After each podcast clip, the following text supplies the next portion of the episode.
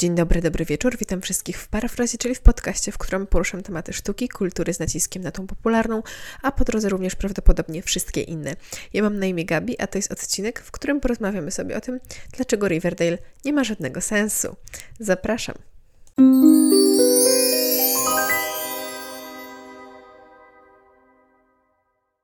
Cześć Wam jeszcze raz. Mam nadzieję, że trzymacie się nieźle i że szkoła, ani praca, ani inne miejsca, do których chodzimy, chociaż bardzo nie chcemy, za bardzo Was nie dręczą. Ja ostatnio jestem trochę zajęta, bo wróciłam do nauki, ale robię co mogę, żeby mimo wszystko wciąż oglądać, czytać i grać, żeby mieć Wam o czym opowiadać. No i standardowo, zanim przejdziemy do głównego tematu odcinka, który dzisiaj będzie rantem, opowiem Wam trochę o tym, co się ostatnio u mnie działo, w tym sensie, że co czytałam i czego słuchałam, ponieważ jest kilka rzeczy, którymi bardzo chciałabym się z Wami podzielić. I pierwszą taką rzeczą, którą nawet nie za bardzo wiem, do jakiej kategorii przypasować, jest podcast, a raczej taki serial w formie audio. Jest to serial, podcast, który poleciła mi moja przyjaciółka Agatka, którą bardzo serdecznie pozdrawiam. I jest to podcast dostępny wyłącznie na Spotify. Opowiada o dwójce książąt z królestw rozdzielonych lasem, którzy na siebie w tym lesie wpadają. Aktorsko wypada naprawdę fajnie i głosy są super, bardzo przyjemnie się tego słucha. Jest on po angielsku, ale język jest dość prosty. Jest to podcast taki, powiedziałabym, dla trochę młodszej młodzieży. Jeżeli lubicie Percy'ego Jacksona, to jest to coś, co z pewnością Wam się podoba, bo główny bohater Rupert w ogóle bardzo kojarzy mi się z Percy'm Jacksonem, którego ja jestem ogromną fanką. I jest to też mniej więcej ten target wiekowy. No jest też super fajny motyw. I to nie jest spoiler, ponieważ jest to sugerowane już w samym zwiastunie serialu. Książęta prawdopodobnie prędzej czy później się w sobie zakochają. Agatka poleciła mi to po ostatnim odcinku, kiedy powiedziałam, że czekam na film Disneya, w którym księżniczka uratuje księżniczkę lub książę uratuje księcia. Chciałam, to mam, wszystkim polecam i sama na pewno będę słuchać dalej. Przeczytałam też dwie super książki, to znaczy właściwie jest to książka, jedna historia, tylko że jej kontynuacja, o tak powiem. I jest to książka Pax Sary Pennybaker. I to również jest literatura dziecięca. Pax zdobył jakąś nagrodę w kategorii literatury dziecięcej bodajże od tam 8 do 15 lat. I ja bardzo lubię książki dziecięce, ile są to książki mądre. I Pax jest super mądrą książką. Od razu Wam powiem, że ta kategoria moim zdaniem jest średnio dopasowana, bo ja bym tej książki 8-latkowi absolutnie nie dała. Dałabym ją może takiemu dojrzałemu i wytrzymałemu psychicznie 10-latkowi i to też najpierw polecałabym rodzicom czy starszemu rodzeństwu przeczytać samodzielnie, ze względu na to, że młodszym dzieciom mogą umknąć niezwykle ważne tematy, które w tej książce są poruszane i są to tematy na dodatek niezwykle trudne, które moim zdaniem wymagają omówienia, ponieważ jest tam wojna, są toksyczne, powiedzmy, relacje rodzinne, choroby czy niepełnosprawność. I żeby nie było, wszystkie te tematy powinny być z dziećmi poruszane. Tyle tylko, że Pax, jak na książkę dziecięcą, jest dosyć brutalny i występuje tam czasem krew i dość obrazowe opisy obrażeń, że tak to nazwę, więc całkiem małemu dziecku bym tego nie dała, ale myślę, że takiej osobie 11-12-letniej już spokojnie.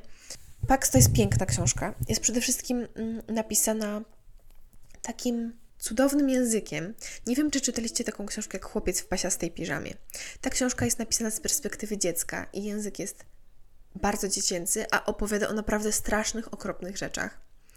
I Pax jest odrobinę podobny, ponieważ ten język jest taki bajkowy i bardzo delikatny, a jednocześnie wprost nazywa wszystko, co się dzieje i robi to dość niesamowite wrażenie. Książka jest bardzo krótka i czyta się ją super szybko.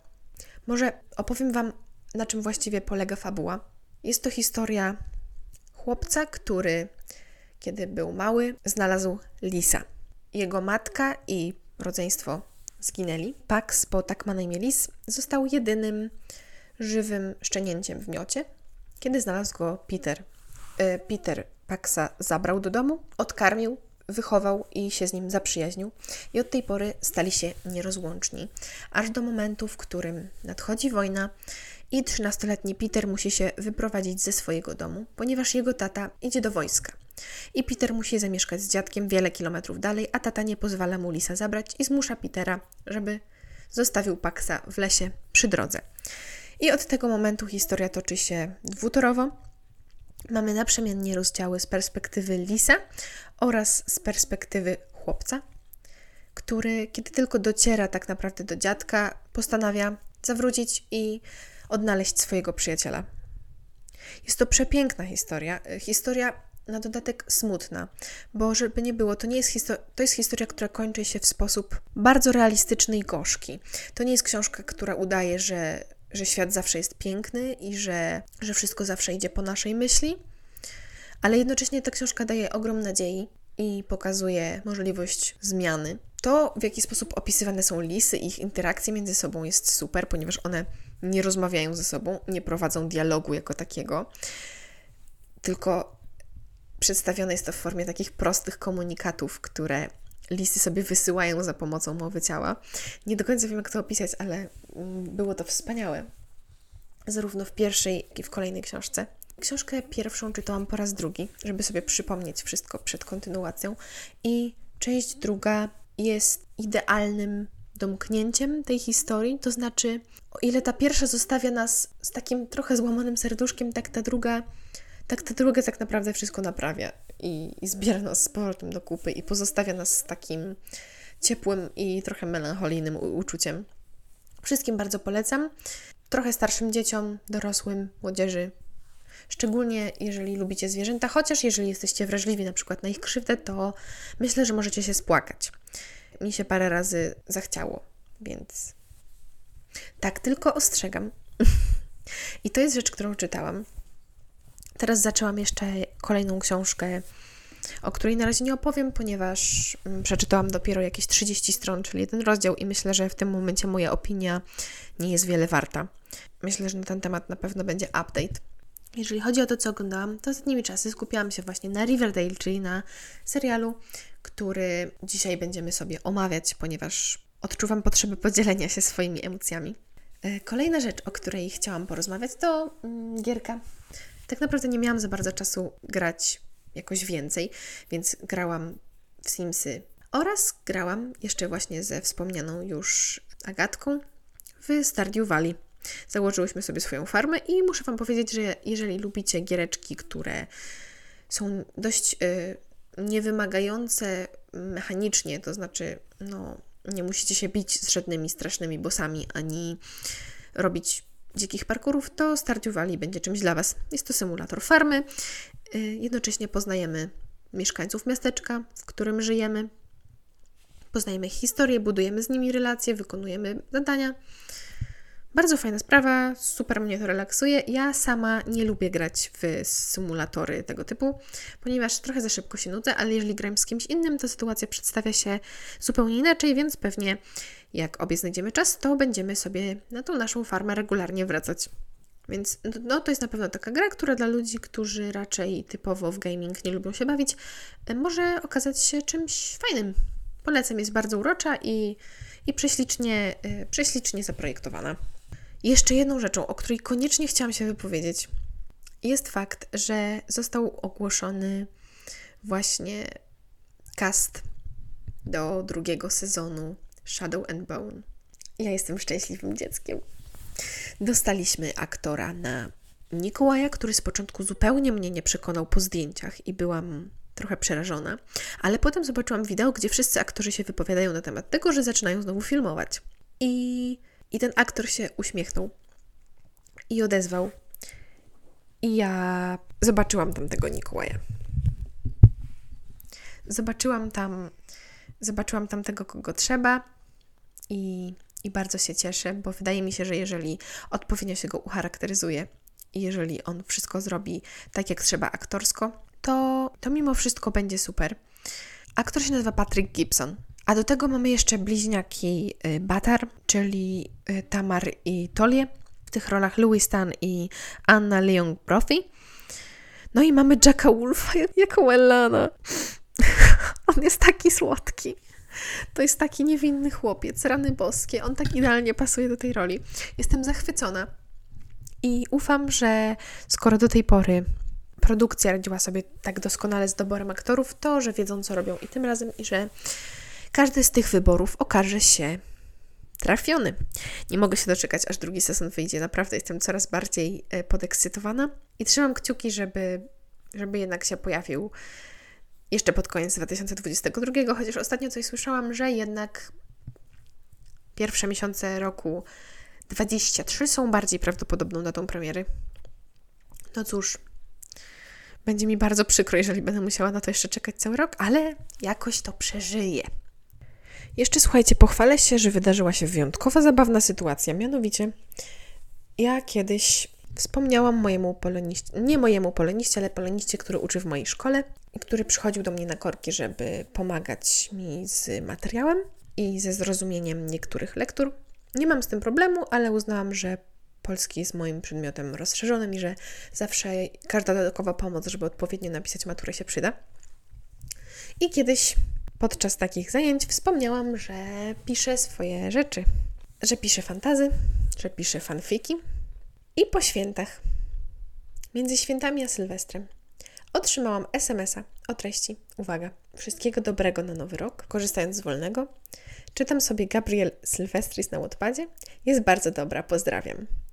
Zrobiło mi się bardzo miło, ale jednocześnie zrobiło mi się trochę słabo, bo w moich fanfikach jest naprawdę sporo przekleństw i nie byłam pewna, co on właściwie przeczytał. I dzisiaj z nim rozmawiałam na ten temat w szkole i powiedział mi, że przeczytał mój fanfik do RIT 900 Detroit Become Human i że przeczytał moje fantazy i że bardzo mu się podoba.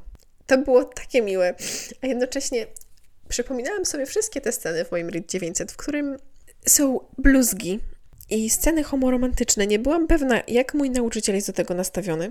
Okazało się, że jest nastawiony całkiem otwarcie i pozytywnie i bardzo szanuję tego człowieka.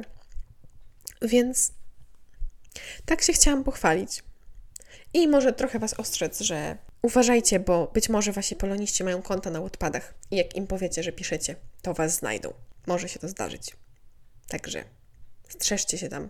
I to by było właściwie chyba na tyle z rzeczy, którymi koniecznie chciałam się podzielić. Więc myślę, że przejdziemy sobie do głównego tematu naszego dzisiejszego odcinka. Jej, zapraszam!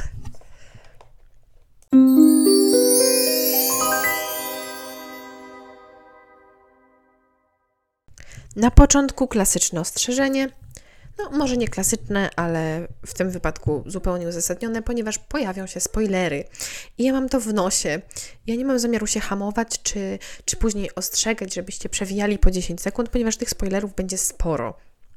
Jeżeli nie widzieliście jeszcze Riverdale i z jakiegoś powodu chcecie to oglądać i zależy Wam na tym, żeby nie wiedzieć, co się stanie, to myślę, że po prostu tutaj możemy się pożegnać. Ja Wam życzę super miłego dnia, wieczoru, nocy i mam nadzieję, że wpadniecie na kolejny odcinek. Natomiast jeżeli nie macie zamiaru oglądać Riverdale nigdy, b, nie przeszkadza Wam, że będziecie znali fragmenty fabuły, lub c, już widzieliście Riverdale, to zapraszam na rant, ponieważ właśnie skończyłam oglądać 100. odcinek Riverdale jakoś wczoraj, czyli taki, powiedzmy, specjalny sezon 6 składający się z 5 odcinków, ale chciałam się wypowiedzieć na temat serialu już wcześniej, ponieważ Riverdale jest przypadkiem najbardziej ekstremalnej równi pochyłej, jaką w życiu widziałam na Netflixie czy na jakimkolwiek innym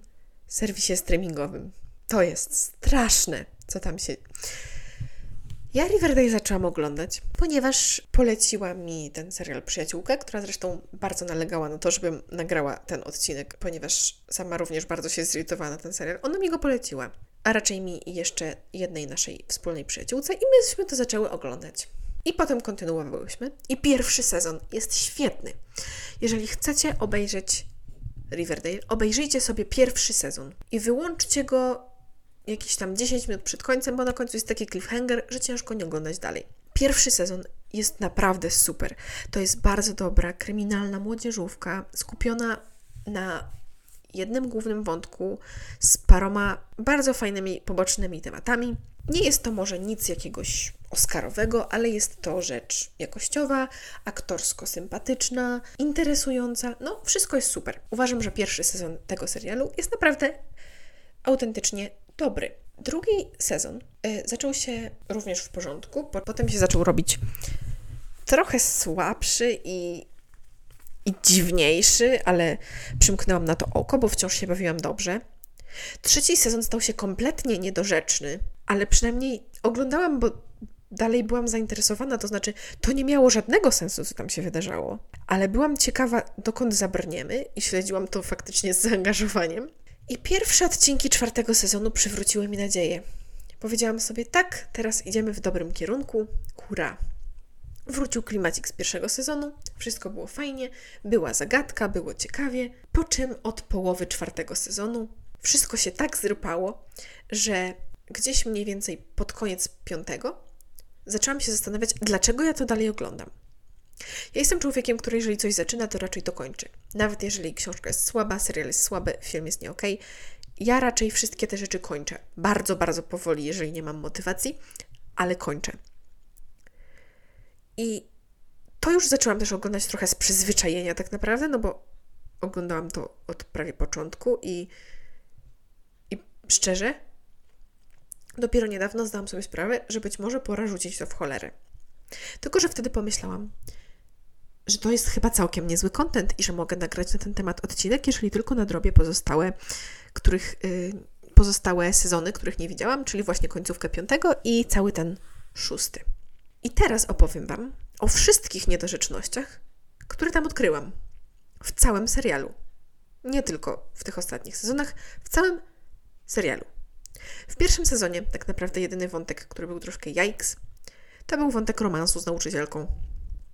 I to już na samiutkim początku, w pierwszym odcinku. Ja to zaczęłam oglądać i miałam takie okej, czyli w tym kierunku idziemy.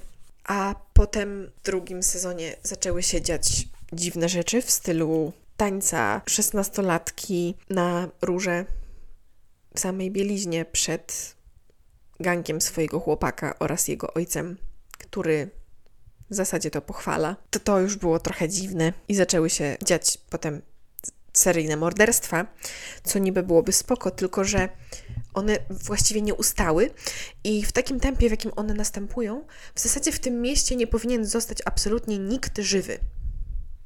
To jest podobno małe miasto. Tam jest więcej trupów niż żywych w tym momencie. No przepraszam. Potem zaczęły się motywy dziwnych sekt i organizacji, którymi absolutnie powinno się było zainteresować FBI. Właściwie już w drugim sezonie powinno było wkroczyć FBI, a tak naprawdę wkroczyło dopiero w piątym, kiedy członkinią FBI została jedna z głównych bohaterek. I dopiero wtedy ktoś się zainteresował tym, że w tym konkretnym miasteczku dzieją się totalnie odklejone rzeczy. Czy ja mogę przeklinać? To jest mój podcast, mogę. W Riverdale dzieją się totalnie popierdolone rzeczy. I ktoś już powinien był się dawno zainteresować tym z zewnątrz, ale to się nie stało. Postać Cheryl Blossom. Jest to dziewczyna, która na początku pierwszego sezonu traci swojego brata. I moim zdaniem jej charakter i to, jak ona się zachowuje przez pierwszy sezon, jest doskonale uzasadnione i jest to postać super interesująca. Natomiast im dalej, tym gorzej. Ponieważ każdy sezon to jest mniej więcej zastanawianie się what the fuck is going on with Cheryl. W każdym sezonie ona robi coś bardzo dziwnego. Wstępuje do coraz to nowszych sekt. Rozmawia ze zwłokami swojego brata, które wykopała. Biega po lesie z łukiem. W szóstym sezonie na szczęście okazało się, że to jest tylko jakiś chory sen. Aczkolwiek ja przez chwilę rozważałam prawdę. Biegała po lesie z bandą małych dziewczynek, polowała na jelonki, składała je w rytualnych ofiarach, a następnie zamieniła się ciałami ze swoją babcią przy pomocy Sabriny Spellman, która z jakiegoś powodu się tam pojawia. I jest to bardzo tani chwyt marketingowy, żeby wszyscy fani Sabriny teraz pobiegli nadrabiać wszystkie odcinki Riverdale. I chyba zadziałało, z tego co wiem. Niestety. Podczas gdy Sabrina jest tam dosłownie przez 5 minut, a na dodatek okazuje się, że nie istnieje. W każdym razie, jest mi tak szkoda tego, co zrobili z tą postacią. Ona została tak pokrzywdzona. Tak naprawdę wszystkie postacie, co do jednej, po pierwszym sezonie sypie im się charakter. I te postacie stają się takie, jakie aktualnie są potrzebne, żeby były. I oczywiście twórcy starają się udawać, że trzymają się jeszcze tego oryginalnego loru, powiedzmy, danej postaci.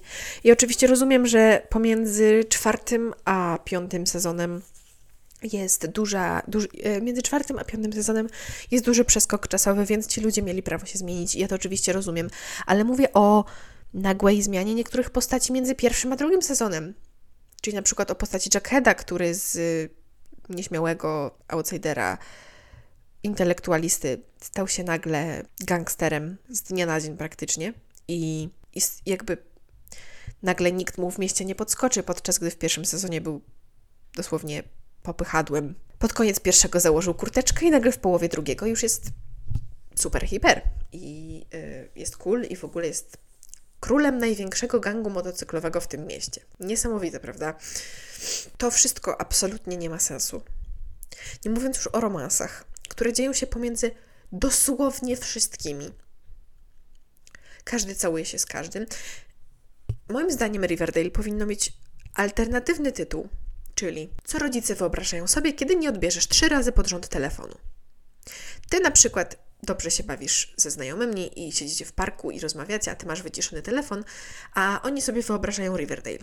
Czyli, że prawdopodobnie ćpasz, sypiesz z kim popadnie, zostałaś porwana, wstąpiłaś do sekty, utonęłaś, zostałaś zastrzelona, pracujesz dla mafii, walczysz z niedźwiedziem, czy uciekasz z domu, mając 16 lat, albo tam, między 16 a 18. Oni te wszystkie rzeczy robią, żeby nie było, żadna z tych akcji nie jest jakaś wymyślona. Wszystko to się w tym serialu wydarzyło. Mogą równie dobrze myśleć, że sobie romansujesz z nauczycielką, albo że popełniasz seryjne zbrodnie. Ja nie rozumiem,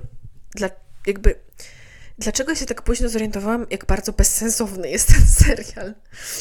W sensie, ja to zaczęłam oglądać, ja to planuję kontynuować, tylko i wyłącznie po to, żeby wyłapywać dalsze absurdy i kompletne niedorzeczności, które tam się wydarzają. Związki z postaciami, które nie mają ze sobą absolutnie żadnej chemii, czy chociażby to, że Betty i Jughead, kiedy jeszcze byli razem,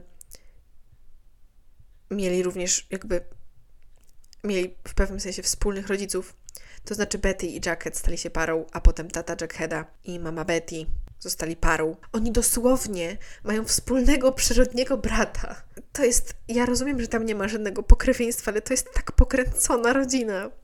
Była, bo potem się rozpadła i utworzyło się jednocześnie milion nowych. Tak jak mówiłam, nie oszczędzam się ze spoilerami, więc ostrzegałam, jeżeli tu jesteście, to na własne ryzyko. Zupełna niekonsekwencja w tym, co się dzieje i w tym, jakie decyzje podejmują pewne postacie, czyli zmieniają zdanie co mniej więcej odcinek. Niedorzeczne absolutnie odcinki musicalowe, które są tak zrobione, że mnie bardzo to boli, ponieważ to są odcinki z naprawdę dobrych musicali, a ja kocham musicale i kocham oryginały tych piosenek, a tutaj jest zwykle heavy autotune i absolutne cierpienie.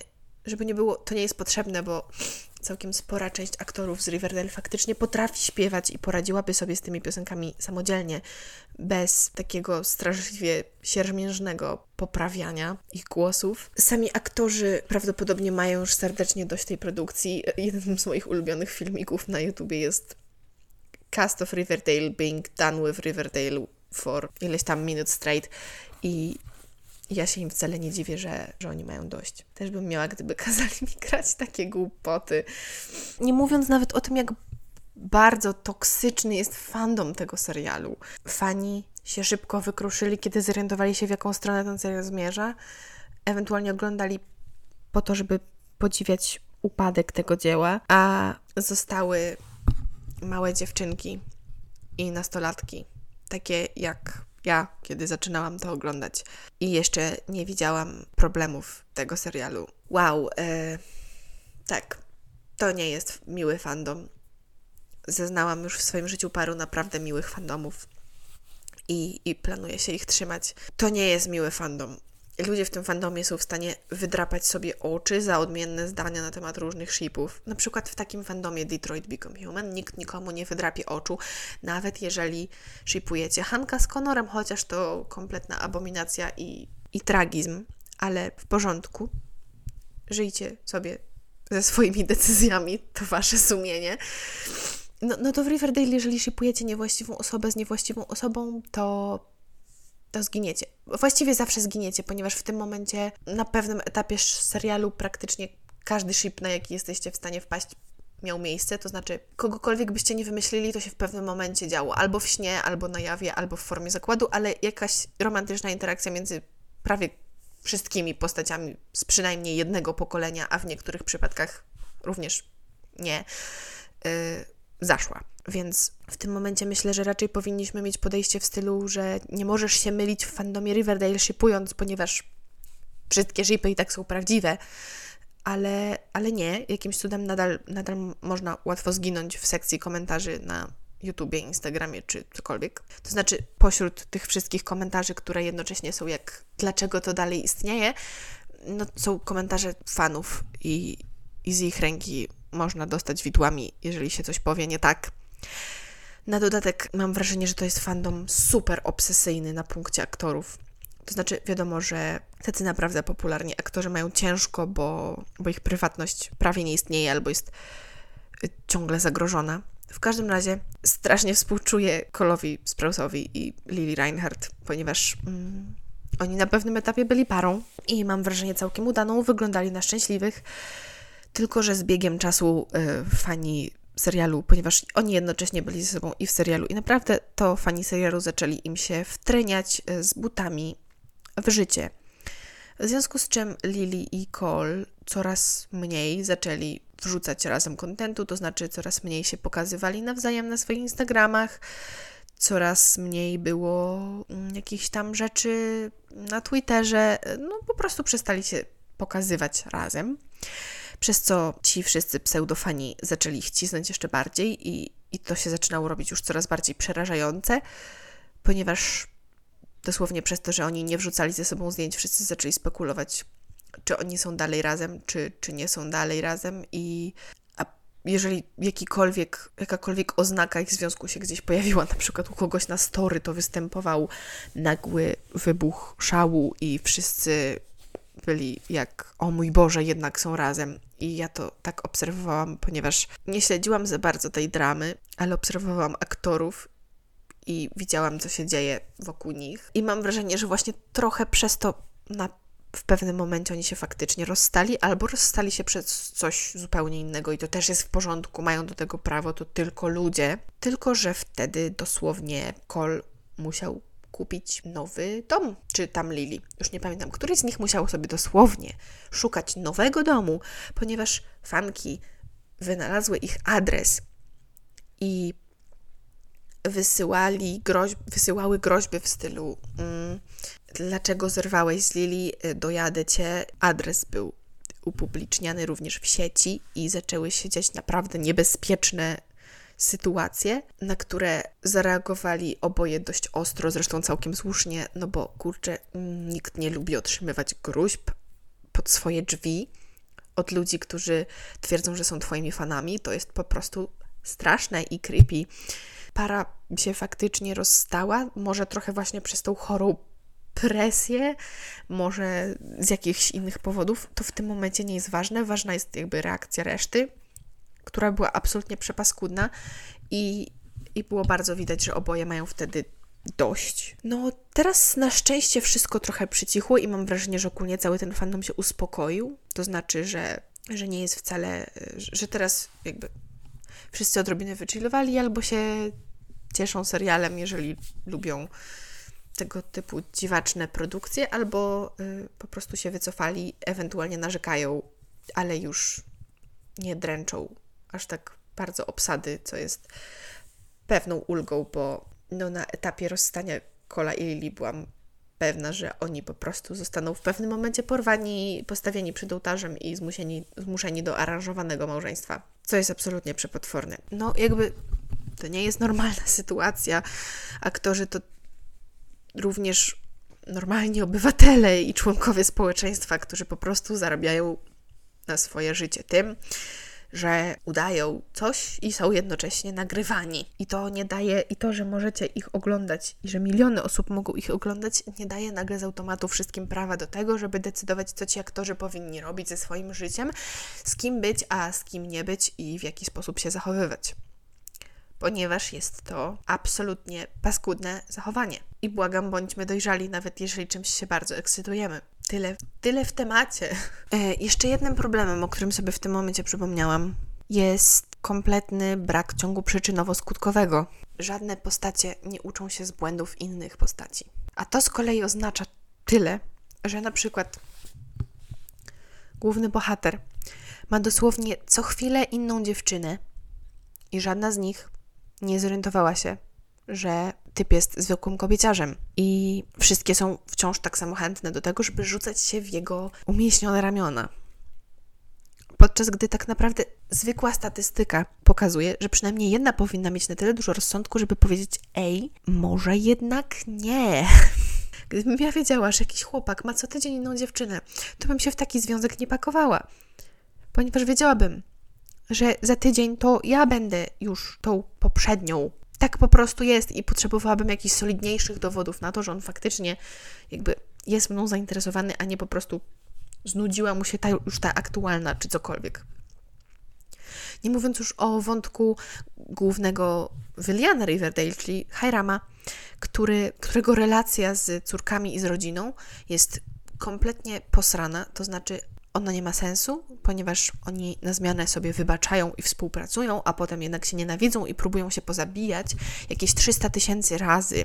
I ja bym po prostu już w którymś momencie strzeliła temu ojcu w łeb. No rany boskie. Dosłownie oni już tyle razy czasami jest, że Micha, jakby jesteś moją córeczką, powieszę twój super giga wielki portret nad swoim biurkiem i rodzina jest najważniejsza, może jesteśmy mafią, ale trzymamy się razem i nieważne co, zawsze będę cię bronił i pobiję twojego chłopaka, jak ci złamie serce, no cokolwiek. A chwilę później jest: okej, jednak popsułaś mi moje super tajne biznesowe plany udupienia Riverdale, to teraz się już nie lubimy i teraz jest wojna. I oni się za żadnym razem nie uczą. Oni się nigdy nie uczą na swoich własnych błędach. Oni w kółko robią to samo, robią te same głupie błędy, nawet po tym wielkim przeskoku czasowym. Całkiem mnie bawił wątek, on był dość przykry, ale Jughead został alkoholikiem na pewnym etapie serialu i stał się takim stereotypowym pisarzem bez weny, który zapija smutki. To było... nie spodziewałam się tego po prostu i może dlatego tak strasznie mnie to rozbawiło. Na końcu tego szóstego, cały ten właściwie szósty sezon i wszystko inne opiera się tak naprawdę na tym, że mamy alternatywne uniwersa i magię. W sensie Cheryl została czarownicą. Ten serial nigdy nie był fantastyczny.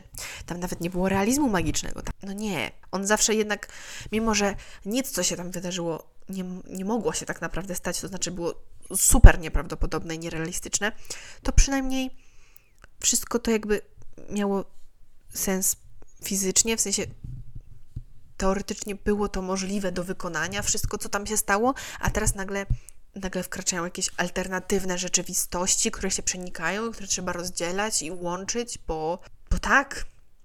I tak naprawdę to, jak super prosto jest zrobić alternatywne uniwersum, to nawet sobie nie wyobrażacie. Ja Wam powiem, jeżeli chcecie stworzyć alternatywną wersję swojego miasta, to wystarczy Wam akt miłości i akt nienawiści w tym samym czasie. To znaczy na przykład możecie się całować ze swoim chłopakiem. Podaj Wam przykłady prosto z serialu. Nie cackam się. Możecie się całować ze swoim chłopakiem i jednocześnie odpalić bombę.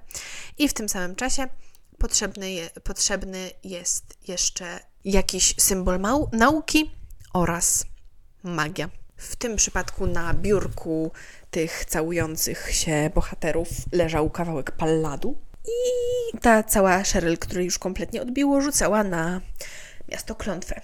To znaczy, że na przykład jestem w stanie spokojnie stworzyć alternatywną wersję swojego własnego miasta, dosłownie bez chwilę, ponieważ, nie wiem, pójdziemy do sklepu z narzędziami, zrobimy sobie domowy koktajl Mołotowa, moja przyjaciółka i jej chłopak będą się całować w pokoju, my to odpalimy zaczniemy recytować klątwę, a ktoś przyniesie jakiś randomowy minerał albo zacznie czytać na głos książkę od biologii i zadziała tak samo. Dlaczego robienie alternatywnych światów jest takie proste? Powinno się dziać przypadkiem cały czas. Wyobraźcie to sobie. Akt zniszczenia, nie wiem, macie wypadek pod blokiem, jednocześnie sąsiedzi wyżej się zaręczają, ktoś w mieszkaniu niżej pisze pracę magisterską, a nie wiem, na przykład na samej górze mieszka jakaś wiedźma, która ma troszeczkę inne wierzenia niż standardowa Polka, co jest zupełnie w porządku i na przykład praktykuje sobie magię albo stawia tarota, czy cokolwiek. Już? Macie alternatywne miasto. Jakie to proste. To po prostu nie ma sensu i to się robi coraz głupsze. Ja się zastanawiam, czy oni są świadomi tego, jak bardzo to się robi głupie i brną w to świadomie, śmiejąc się trochę z siebie, czy oni już po prostu kompletnie stracili kontakt z rzeczywistością i myślą, że jest wszystko super fajnie. Bo nie jest super fajnie. Jest taki super sympatyczny ziomeczek na YouTubie, którego filmiki bardzo polecam Wam obejrzeć. Jest to... Ziomek nazywa się Alex Meyers i on opowiada o tym, dlaczego niektóre seriale są bez sensu i co jest z nimi nie tak. No może trochę przesadzony, ale bardzo zabawny, inteligentny sposób. Polecam Wam go obejrzeć. Ja się na przykład zawsze mogę uśmiać na jego filmikach. Są fajne. Napisał nawet piosenkę o tym, jak w Riverdale tak naprawdę głównym bohaterem są mięśnie brzucha Archiego, czyli pozornie głównego bohatera. To znaczy główny bohater nie jest głównym bohaterem są jego mięśnie brzucha, ponieważ on tam lata bez koszulki jakieś 60-70% czasu. Tak na poważnie, więc jeżeli lubicie chłam, ponieważ no shame in that. Ja czasami też lubię świadomie pooglądać złe rzeczy po to, żeby się rozbudzić i żeby mi ciśnienie trochę wzrosło. Ale tak szczerze, nie pakujcie się w to. Nie pakujcie się w to. To jest taka ilość chaosu, której nawet ja nie jestem w stanie zdzierżyć, a ja jestem bardzo chaotyczną osobą. Jeżeli ja uważam, że coś jest zbyt chaotyczne, żeby było do zniesienia, to znaczy, że to musi być jazda kompletnie bez trzymanki i tak właśnie jest. Ostry mindfuck. Ale w sumie super się bawiłam, śmiejąc się z tego razem z przyjaciółkami i w sumie też dobrze się bawiłam, nagrywając ten odcinek. Mam nadzieję, że Wam się podobało i że taki rant od czasu do czasu również to coś, czego moglibyście posłuchać. Bo mam wrażenie, że wyszło całkiem w porządku. Dzięki za uwagę. Dziękuję, że postanowiliście tego wysłuchać. Mam nadzieję, że wrócicie i że posłuchacie mnie znowu. Trzymajcie się ciepło i zdrowo. Na razie, cześć!